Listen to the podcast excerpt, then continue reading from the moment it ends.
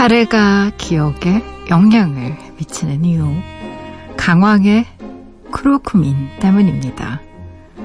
크로쿠민은 염증을 억제하는 것으로 잘 알려져 있는데요.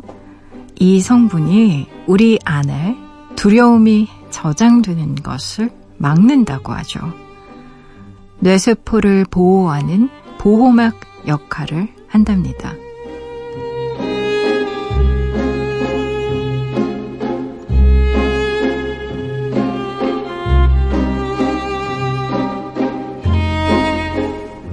달콤한 케이크는 떨어진 상상력을 자극합니다.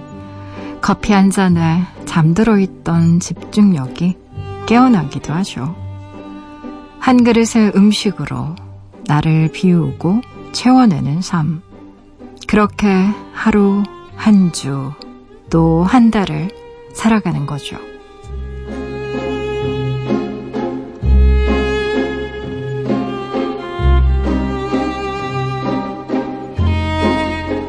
6월 1일 당신만을 위하는 시간. 여기는 라디오 디톡스 배경옥입니다.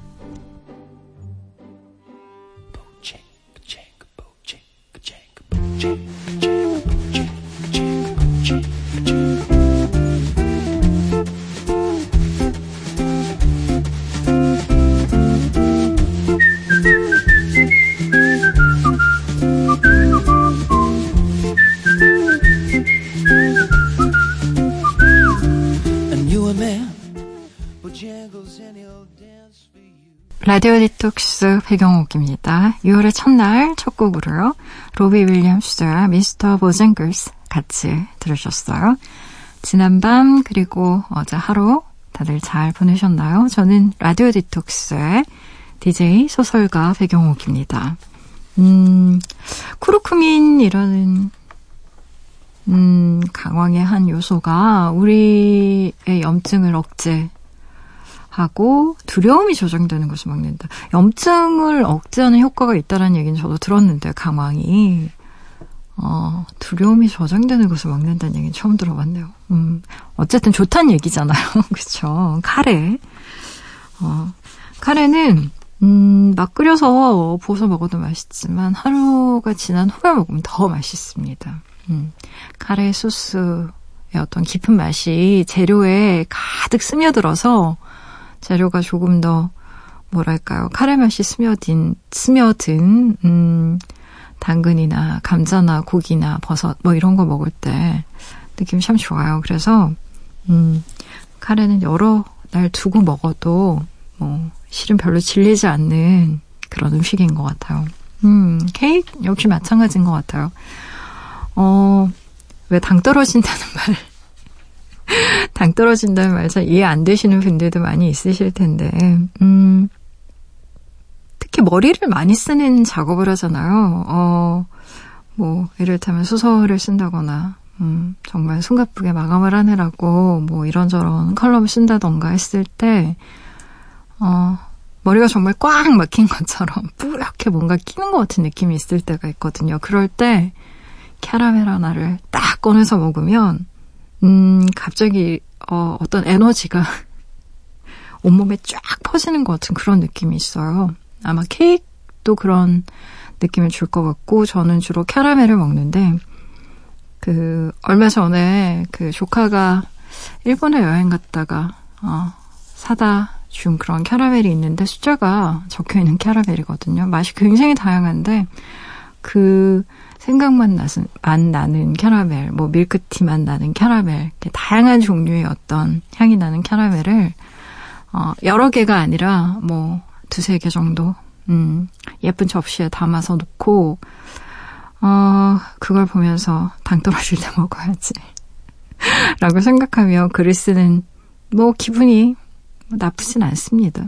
제가 빨강머리 애니 어, 다이아나한테 사탕 주는 장면, 음, 굉장히 좋아요. 그 만화에 보면, 매튜 아저씨가 시장에 나갔다가 앤을 위해서 사탕을 싸가지고 오거든요. 근데 그 당시에는 뭐 이렇게, 음, 달콤한 먹을거리들이 사실 집에서 뭐 직접 빵을 굽거나 쿠키를 굽지 않는 이상은 좀 만나기가 쉽지 않잖아요. 근데 일부러 아저씨가 샬럿까지 나가서 사온 그런 색깔이 알록달록한 캔디를 음, 애니 혼자 먹지 않고 잘 보관했다가 다이애나한테 선물로 주는 장면이 있거든요. 그러면서 그때 처음으로 애니 나누는 기쁨이라고 해야 되나? 어, 내가 좋아하는 사람이랑 이렇게 맛있는 걸 나눠 먹을 수 있, 다는 게 얼마나 좋은가에 대한 얘기를 막 정말 제잘제잘 막 하거든요. 너무 기뻐, 다이애나 뭐 어쩌고저쩌고 이러면서. 근데 그때 그 캔디를 포장했던 음, 포장 종이가 너무 예쁩니다. 그래서 그게 아직도 기억이 나요. 음. 아, 정말 오후 뭐 한 3, 4시 정도 되면 당 떨어지는 느낌이 들고 사실 이제 잘 뜸이 되면 이상하게 뭔가 아, 배가 고픈 것 같다. 막 이런 생각이 스멀스멀 올라오는 것 같아요. 참 신기하죠. 꼭 자기 두세 시간 전에 그렇게 뭔가 먹고 싶다는 생각이 막 들거든요. 그래서 음, 우리가 먹든 걸 참는데 너무 의지력을 많이 쓰면 밤에 꼭 폭발하듯이 뭔가를 먹게 된다고요. 그래서 너무 많이는 아니고 좀 나눠서 조금씩 어, 달콤한 거 뭐 먹으면 좋죠. 뭐 안 그래요? 음, 달콤한 시간도 갖고 라디오 디톡스 배경옥입니다. 이 시간에 듣고 싶은 노래도 좋고요. 나누고 싶은 이야기도 좋아요.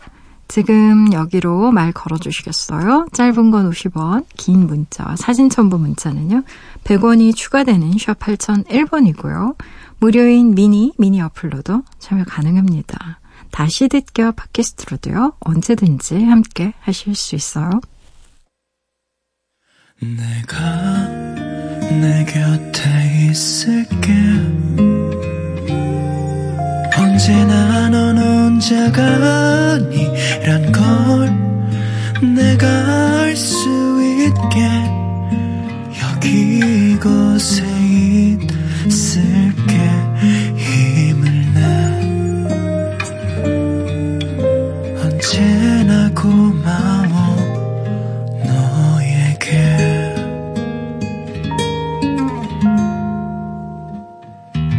라디오 디톡스 배경옥입니다. 라디오 디톡스 배경옥입니다. 함께하고 계시고요. 여러분이 보내주신 이야기들 만나봐야죠. 김지원님, 작가님, 아, 저 정말 못 살겠어요. 저는 일도 잘 안 풀리고 부모님 건강도 안 좋으시고 그래도 힘내서 꾸역꾸역 살아가고 있는데요. 제 사정을 다 아는 친구가 저한테 자꾸 자기 자랑을 해요. 들어줄 사람이 너밖에 없다면서 월급이 올랐다, 칭찬받았다, 엄마가 이거 사줬다, 저거 해줬다, 늘어놓는데 왜 이렇게 듣기가 힘들까요? 저는 제가 마음 넓고 나이스한 사람인 줄 알았는데 아닌가 봐요. 라고 보내주셨네요. 음, 이것은요, 마음 넓고 나이스한 사람이고 아니고를 떠나서, 음, 성격이랑 별로 상관없는 얘기예요. 왜, 이거랑 똑같습니다. 내 마음의 곳간이 텅텅 비어있으면 나눠줄 게 없잖아요. 곳간이 가득 뭔가 차있으면, 뭐 마음 좋게 사람들한테 이것도 나눠주고 저것도 나눠주고 할 수 있는 거죠. 음, 근데 내 마음의 곳간이 이렇게 텅텅 비었는데 뭘 더 줘요? 들어주는 게 얼마나 에너지가 많이 들어가는 일인데요. 누군가의 얘기를 들어주고 경청하고 어, 그것에 대해서 반응해주고 하는 게 실은 이야기를 하는 것보다 더 많은 에너지를 소비할 때도 많아요. 그래서 지금 김지원님은 내 마음속에 에너지 잔고량이 별로 없는 거예요. 그런 상태에서 누군가의 이야기를 들어주는 행위 자체가 사실 힘드신 겁니다. 게다가 자기 자랑하는 친구의 이야기.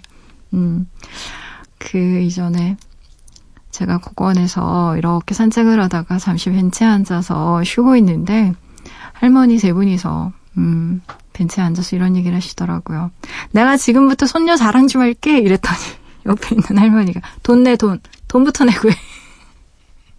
이런 얘기 하시더라고요. 손자 손녀 자랑은 돈 내고 해야 된다고.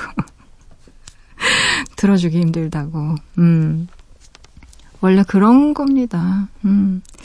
아유, 부모님 건강도 안 좋으시고, 일도 잘 안 풀린다고 하니, 음, 마음이 얼마나 힘들어요. 근데, 어, 마음이 좋을 때도 하기 힘든 얘기를 들어주는 그 일을, 뭐, 잘 하실 수 있겠어요. 그쵸. 마음이 넓고 나이스한 사람하고 상관없는 겁니다, 이건. 정말로. 이렇게 낙담하거나, 자기를 너무 나 별로 좋은 사람 아닌가 봐 라고 생각 안 하셨으면 좋겠습니다. 친구가 나빴네. 그 친구 사정이 안 좋은 거 알면 좀 적당히 좀 하시지. 음. 1213님, 물만 잘 먹어도 건강하다는 얘기를 어른들이 왜 하는지 알겠어요. 저는 물 마시는 걸 귀찮아 했거든요. 얼마 전부터 자꾸 피곤하고 붓고 무릎도 아파서 병원에 갔더니 달수증이라는 거 있죠. 몰랐어요. 물을 안 마셔도 아플 수가 있다니. 제가 저를 너무 믿었나 봐요. 하하, 이렇게 보내주셨네요. 음, 물 안 마시는 분들 있으세요. 정말로. 뭐, 물, 음식 먹으면서 뭐 수분 있는 음식도 있고 하니까 괜찮지 않을까? 이렇게 생각하시는데요. 왜 많은 건강 전문가들이 나와서 정말 공통적으로 하는 얘기들이 있잖아요. 생수는 하루 뭐 몇 컵 이상 마셔라. 뭐 이런 얘기. 물론 물을 너무 많이 마셔서 생기는 병도 있기는 해요. 근데 뭐 그거야 정말 뭐 너무너무 많이 마시는 거고, 음, 그렇게 또 마시는 분들이 많지는 않으니까 가급적 물은 좀 의식적으로라도 생수를 많이 마시는 게 좋고, 왜 우리가 목이 말라서 물을 마시잖아요. 근데 목이 마르다는 건 이미 어, 몸 안에 음, 건조함이 도를 넘었다는 사인이래요. 그래서 목이 마르기 전에 미리미리 좀 선제적으로 물을 마시는 게 좋다고 그렇게 얘기를 하니까요. 참고하시고요. 어, 물도 참 챙겨서 잘 마셔야 되는 세상. 아유, 근데 물 얼마나 안 드셨으면, 음, 붓고, 무릎도 아프고, 탈수증 진단까지 받으셨겠어요. 음, 건강 잘 챙기시려면 물도 많이 드시고요.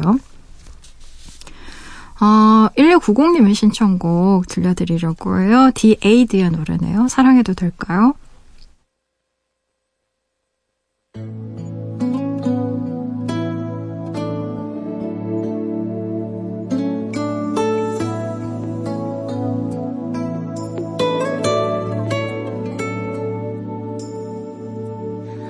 어느 날 문득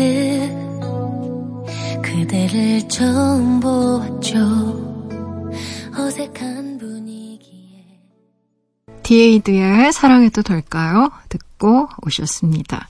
라디오 디톡스 백영옥입니다. 함께하고 계세요. 무조건 익명으로 소개되는 코너죠. 긴 사연의 긴 대화로 우리끼리 깊은 이야기를 나눠보는 시간 딥톡스 오늘의 이야기입니다. 와이님이 보내주신 사연이에요.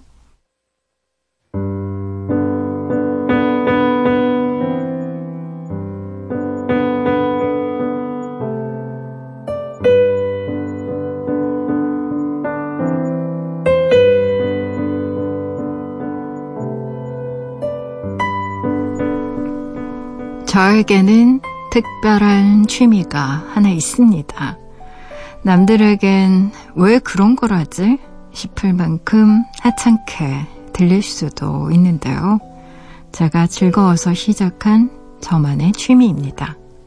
바로 꽃잎을 주워서 소품을 만드는 거죠.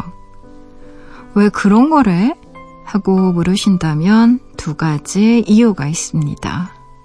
제가 환경 문제에 관심이 꽤 많은 편이거든요.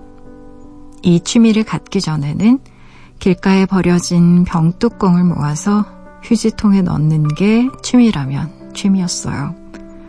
누가 칭찬하거나 상을 주는 건 아니지만 기분 좋잖아요. 깨끗해진 길을 보면 괜히 뿌듯하기도 하고요. 또 하나는 제가 꽃을 좋아합니다. 올해 31살인데요. 작년에 서른이 되면서부터 이상하게 꽃이 좋아졌어요. 집 근처에 작은 공원이 하나 있는데요. 공원 꽃밭이 꽤 예쁘거든요. 퇴근길에 10분, 20분씩 산책하던 게 이제 습관이 돼버려서 매일 공원으로 퇴근합니다. 꽃을 보고 있으면 마음이 편해져요. 스트레스도 싹 풀리는 기분이고요. 꽃잎이 떨어지면 그게 곧 걸음이 되는구나 싶어서 그냥 뒀었는데요. 어느 날 보니까 그걸 싹 쓸어서 쓰레기통에 그냥 버리더라고요. 예쁘다고 볼 땐 언제고 졌다고 저렇게 버려지나 괜히 속상해서 떨어진 꽃잎을 주웠습니다. 손에 꼭 쥐고 집에 돌아와서 책 사이에 끼워뒀다 빼보니까 예쁘게 잘 말랐더라고요. 그걸로 책갈피도 만들고 액자도 만들고 엽서도 만들고 그러다 취미가 돼버린 거죠. 저한테는 꽤 즐거운 시간입니다. 취미라는 게 꼭 의미가 있고 보기 좋아야 하는 건 아니라고 생각하는데요. 며칠 전 제가 꽃잎을 줍는 걸 보고 어떤 분이 그러시더라고요. 참 쓸데없는 짓을 한다 라고요. 그거 치우지 마요. 아저씨들이 알아서 치울 거야 라는 말에 웃으면서 대답했죠. 치우는 게 아니라요. 이걸로 뭐 만들 거예요. 뭘 만든다는 제 말을 관심 있게 들으시기에 휴대전화를 열어 작품 몇 개를 보여드렸습니다. 한참을 말없이 보시더니 몇 마디 툭 내뱉고 가시더라고요. 쓰레기로 참 별짓 다 하시네요. 쓸데없는 짓을 하시네. 상처였지만 못 들은 척 귀를 닫았습니다. 누군가의 눈에는 충분히 그렇게 보일 수 있으니까요. 버려진 것에는 버려진 이유가 있다지만 누군가의 눈에는 충분히 가치 있게 보일 수도 있다고 생각해요. 그런 눈을 가진 사람들이 많을수록 우리가 사는 이 환경이 더 나아질 수 있지 않을까요? 늦은 밤 어쩌면 푸념처럼 들릴지도 모를 이야기지만요. 사람마다 세상을 바라보는 눈은 다 다르니까요. 길가에 쓰레기를 주우면서 선업을 쌓는다 라고 하셨던 백장님의 말이 생각나서 긴 글을 남겨봅니다.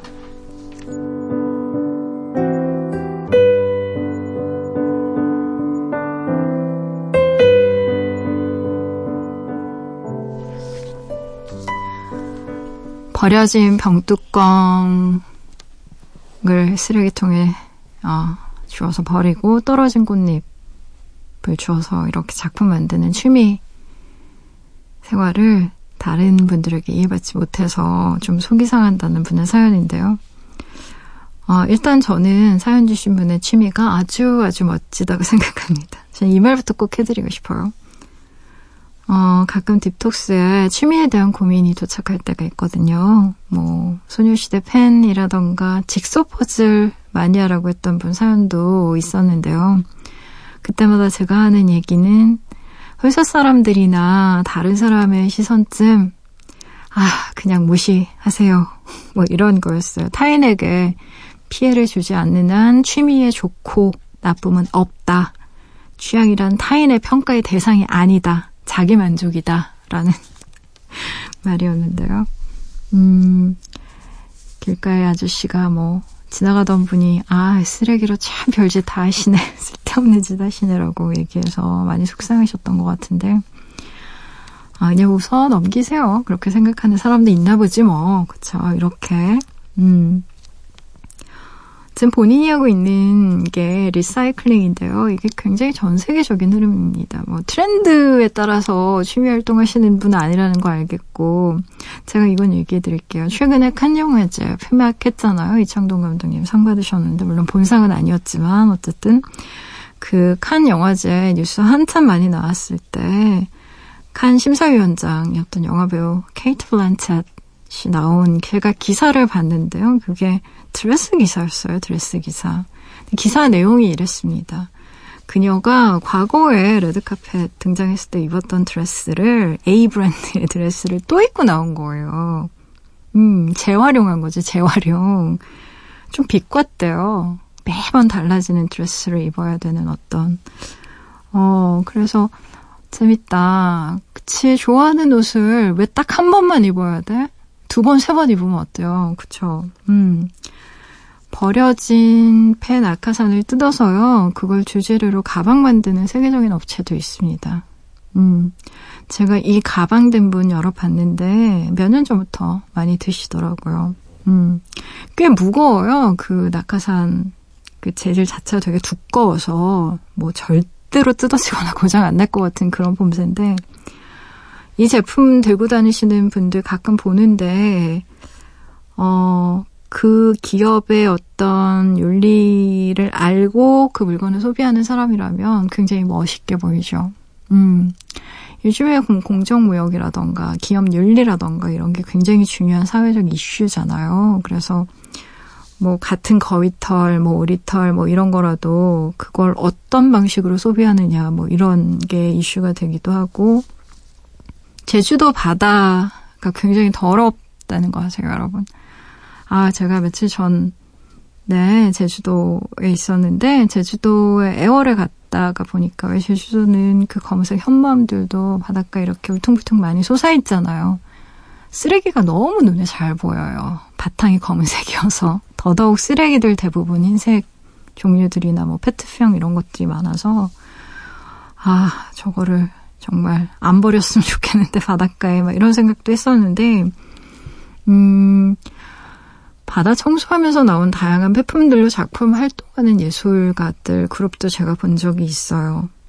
음, 쓰레기 방치하면 그냥 더러운 쓰레기죠. 근데 작품으로 승화되는 경우도 있고, 이게 전 지구적으로 뭐, 중요한 이슈잖아요. 쓰레기 섬이 있을 정도니까. 음, 뭐, 남극, 북극의 빙하가 높아지는 게 단지, 어, 빙하가 녹으면서 해수면이 올라가는 문제라면 뭐 북극곰들의 보금자라 하나 하나가 없어지는 수준의 것이 아니라 지구 환경 자체 기후가 굉장히 많이 변하는 그런 일이 될 수 있기 때문에 우리가 어 사실 신경 쓰면서 살아야 됩니다. 다 함께 사는 세상이니까 버려지는 것들로 아름다운 물건 만드는데 관심이 있는 분이시니까 제가 책을 한 권 소개해 드릴게요. 음, 다양한 아이디어가 모인 책인데요. 매일매일 아티스트라는 책이에요. 이 책을 보면 어, 초점이 나간 사진들로만 모은 사진도 나오고요. 이게 한마디로 망친 사진인 거잖아요. 초점이 탁 나가가지고 뭔가 핀트가 안 맞는. 그리고 이렇게 잘린 사진들, 막 이런 사진들을 재활용해서 또 그런 사진만 모아놓으니까 굉장히 박력 있는 사진집이 됐어요. 묘하게. 뭐 그런 작품 하시는 분도 있고, 놔두면 정말 100% 쓰레기가 되는 고양이 털, 고양이 털로 펠트 만든 아티스트 작품도 나옵니다. 제가 한 구절 읽어드릴 테니까 한번 들어보세요. 개털이나 고양이 털을 많이 구할 수 있는 사람이라면 그 털을 이용해서 펠트를 만들 수 있다. 조금 긴 개털을 짜면 털실을 만들 수 있으며 그런 주제를 다룬 책도 나와 있다. 그런데 나는 고양이를 키운다. 그래서 짧은 고양이 털로 만들 수 있는 펠트를 소개하려 한다. 그러면 긴 털로는 펠트를 못 만드냐고? 당연히 아니다. 털이 길수록 더 쉽게 만들 수 있다. 개털이나 고양이 털과 함께 섞어 쓸 수 있는 울 섬유가 있으면 얼마든지 섞어 써도 좋다. 그렇지만 고양이 털만 써서 펠트를 만드는 일은 나도 직접 해보았고 성공적이었다. 솔직히 이야기하자면 잔털로 펠트를 만드는 일은 노동집약적 작업이다. 개나 고양이를 빗질해서 털을 모은다. 구두 상자 하나가 가득 찰 정도로 모아야 한다. 펠트로 만드는 과정에서 씻어야 할 털이니 따로 씻지는 않아도 된다. 뭐 이런 과정들이 쭉 나와 있는데 어떠세요? 아마 그 아저씨가 보셨으면 아니 무슨 이런 쓸데기 없는지 왜 개털로 펠트를 만들어 이러실 수도 있, 있잖아요. 근데 아트라니까 예술가들이 작품하는 거예요. 아니, 내가 의미를 부여하고 다른 사람이, 어, 예술이네 하면 예술이지, 뭐, 예술이 그게 별거 아닙니다. 사실 뭐, 미술관에 변기 하나 있, 있는데, 예술, 그렇잖아요. 얼마나 파격적인 예술이 됐어요. 미술관에 변기 갖다 놓는 순간. 예술이 대단하고 막 위엄 있고 뭔가 진중하기만 하다는 편견도 좀 버리실 필요가 있어요. 어, 오프라 윈프리의 책 중에 이런 얘기도 나와요. 플로리스트 친구 얘기가 나오는데요. 생일에 어, 그녀에게 오프라 윈프리가 선물을 하나 받았대요. 근데 이분이 워낙 유명한 플로리스트라서 아주 거대하고 호사스러운 꽃 장식 작품을 많이 만들었는데 그 친구가 어, 오프라 윈프리에게 준 건 아주 아주 작은 두 장의 잎사귀로 만든 하트였어요. 어, 책에는 사진도 나오는데, 네, 오프라 윈프리는 이 선물을 보면서 단순한 것이 주는 강인한 아름다움 때문에 정말 큰 감동을 받았대요. 그래서 자기가 정말 제일 좋아하는 책인 에타르트 툴레의 삶으로 다시 떠오르기. 음, 그 책의 책갈피로 이 작품을 끼워놓고요. 어, 그 친구가 그리울 때마다 그리고 삶이 좀 힘들어질 때마다 그걸 들여다 봤다고 합니다. 이런 에피소드 나오는데요. 사연 주신 분 만약 친구에게 떨어진 꽃잎을 잘 주워서 곱게 말린 음, 뭐 액자든 아니면 책갈피든 이런 것들 선물로 주시거나 제가 그 친구에서 선물을 받게 된다면 저는 기분이 참 좋을 것 같습니다. 어, 그리고 환경 문제에 관심을 가지고 주의를 기울이는 그 마음은 변하지 않으셨으면 좋겠어요. 어, 사연 주신 분이 떨어진 꽃잎도 아까워서 그걸 말려서 그런 작품 만든다는 거 멋진 일이고요. 남들이 뭐라거나 말거나 신경 안 쓰셔도 돼요. 저는 진짜로 멋지다고 생각하거든요. 만약 그걸 친구에게 선물로 보낸다면 이런 말도 한번 적어서 같이 보내보세요. 널 위한 선물에는 꽃 하나, 나뭇잎 하나의 생명도 낭비하지 않겠어. 그만큼 널 소중히 생각하니까. 이런 멋있는 말 감동받지 않을까. 기회가 되면 저도 한번 보고 싶어요. 나중에 사진으로 한번 보내서 저희 딥톡스 게시판에 한번 남겨주세요. 보고 싶네요. 아, 음악 들어볼까요? 제임스 블런트의 노래입니다. You are beautiful.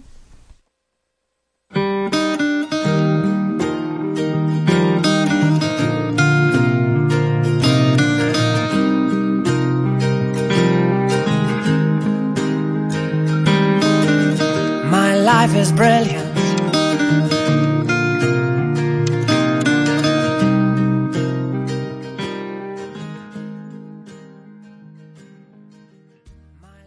제임스 블런트의 You're Beautiful 듣고 오셨어요. 라디오 디톡스 백영옥입니다. 함께하고 계세요. 포털 사이트에 라디오 디톡스 백영옥입니다. 치시고요.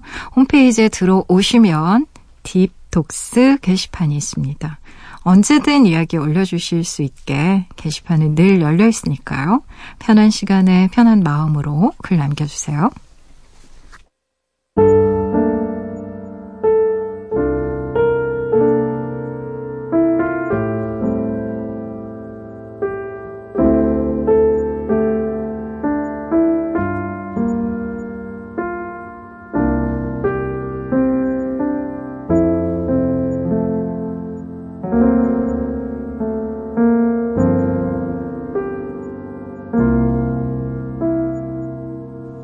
라디오 디톡스 백영옥입니다. 사연 좀 더 볼게요. 1120님, 드디어 화분 꽃 피우기에 성공했어요. 작년 가을에 dancing flower라는 이름의 화분을 샀는데요. 잘 키우면 한두 달 만에 꽃이 핀댔는데 소식이 없었거든요. 조바심 내지 말자 나를 믿자 하며 돌봤더니 드디어 꽃이 핀 거 있죠. 뿌듯해요. 저 꽝손 아닌가 봐요. 라고 사진과 함께 보내주셨어요. 아우, 꽃 너무 이쁘네요. Dancing flower? 어, 꽃 이름 굉장히 특이한데요. 전 처음 들어본 꽃인데, dancing flower. 뭐, 꽃이 춤춘다? 춤추는 꽃? 막 이렇게 뭐 바람에 이렇게 나부끼는 게 마치 춤을 추는 것 같아서 그런 이름이 붙었을까요? 음. 이름이 이렇게 붙은 연원도 알면 굉장히 재밌을 것 같은데. 어, 저 굉장히 재밌는 단체를 본 적이 있어요. 음. 화분 안 죽이기 협회, 뭐 이런. 화분 안 죽이기 협회인가? 어, 제가 이전에 그 굉장히 다양한 단체들이 왜 저희 광화문 집회, 뭐 촛불 집회 했을 때 아주 많은 그런 단체들이 한꺼번에 그 집회장에 나왔었었잖아요. 그때 너무나 특이한 이름의 그런 단체명을 가진 분들이 많이 나오셔서 야, 참 저런 단체도 있나 너무 재미있다. 왜 우리 알고 있는 그런 집회 많이 나오시는 뭐 어르신이라던가 아니면 뭐 어디 노총이라던가 이런 분들이 아니라 정말 너무나 소소하고 개인적이고 뭐 이런 음 그래서 화분 안 죽이기 협회인가 정확한 지금 워딩이 생각이 나지 않는데 그런 협회도 있습니다. 한번 가입해 보시는 거 어떠세요? 120님. 어, 꽃 그리고 또 식물, 뭐, 나무도 마찬가지고, 어, 유독 잘 키우는 분들이 있어요, 정말.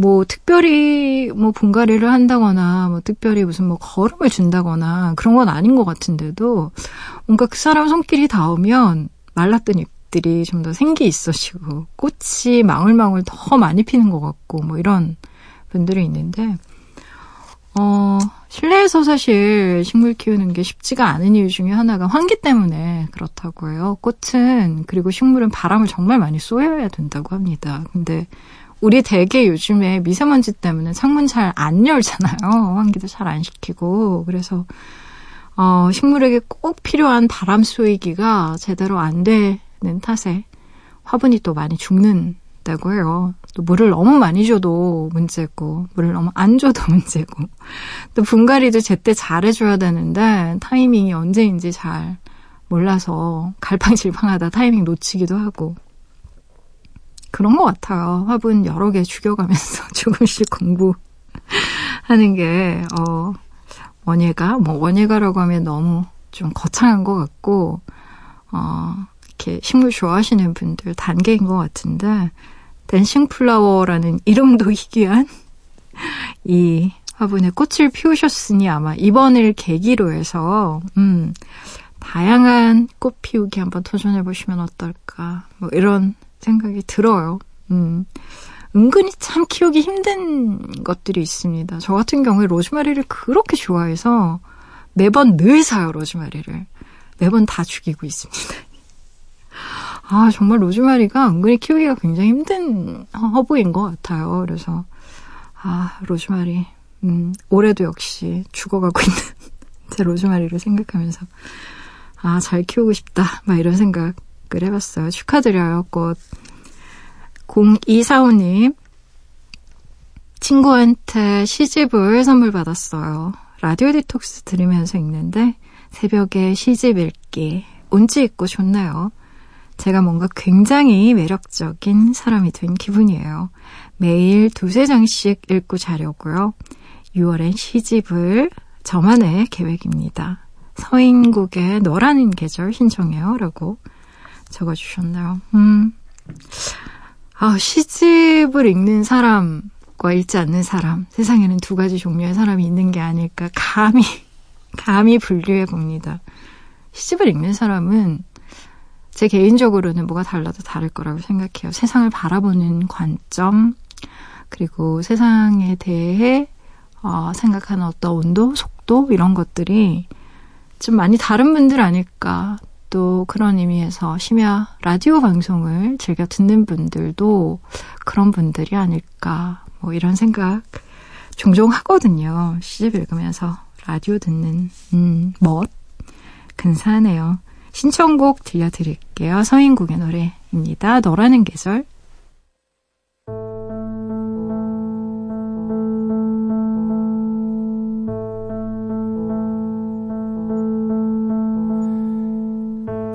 계절 감기처럼 널 알고 있어. 어김도 없이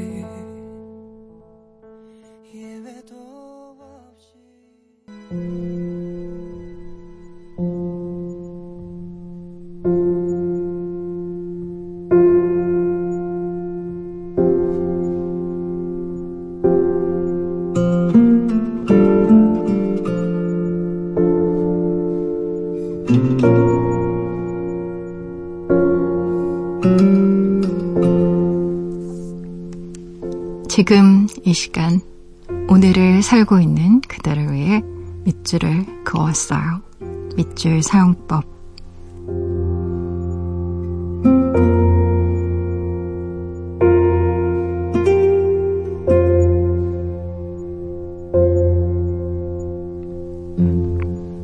사람들은 힘들어하는 이에게 응원의 뜻을 담아 힘내라 라고 말한다. 물론 좋은 마음에서 하는 말이겠지만 차라리 힘 빼라 라고 말해주는 게 나을 때도 있다. 안전망은 부실하고 사람들의 힘을 쥐어 짜내어 굴러가는 이 폭력적인 나라에서 그저 하루하루 살아가는 것만 해도 힘에 부치는데 또 힘을 내라니 도대체 언제까지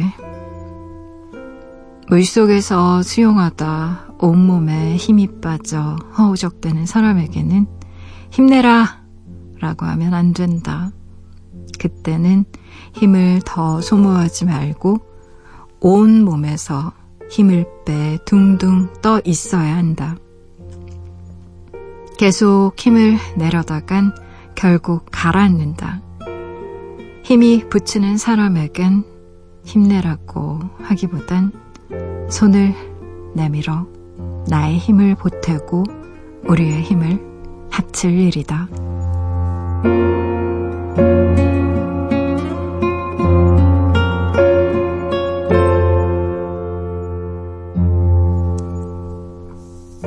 밑줄 사용법 오늘은 카피라이터 김하나의 책 힘빼기의 기술 안에서 밑줄을 그어왔어요.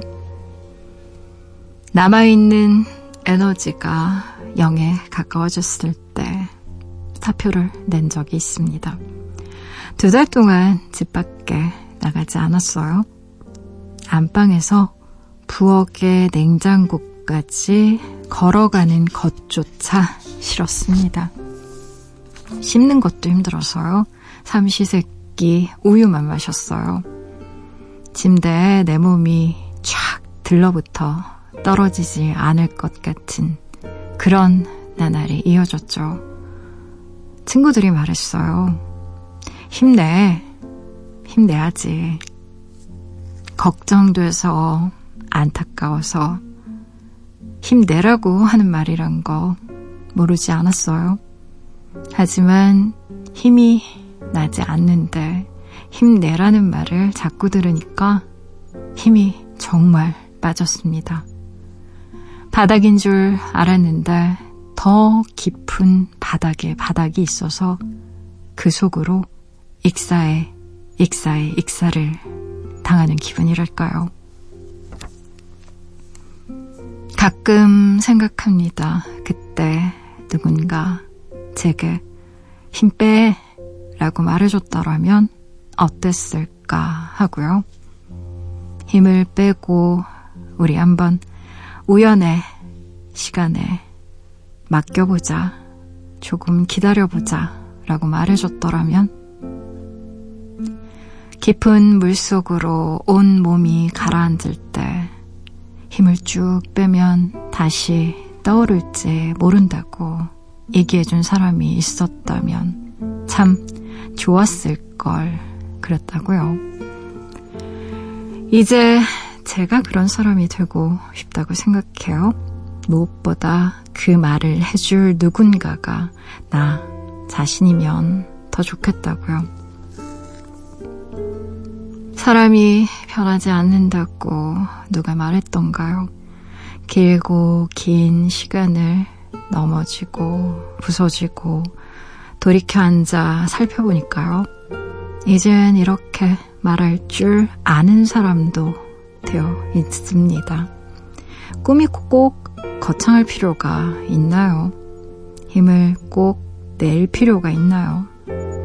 거창한 꿈을 꾸며 치열하게 달려가는 누군가를 힘껏 응원하는 마음속엔요.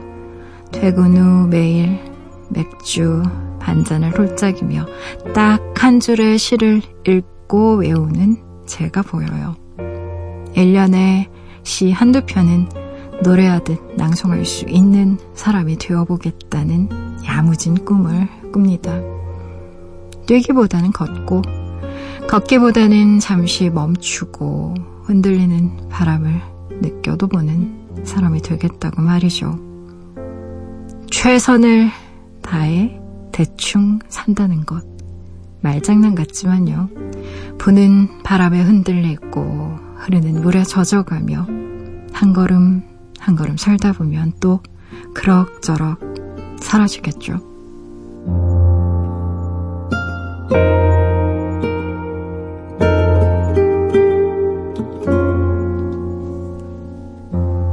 오늘 끝곡으로요. 피오나 애플의 Across the Universe 같이 들으시고요. 지금까지 라디오 디톡스 배경옥이었습니다.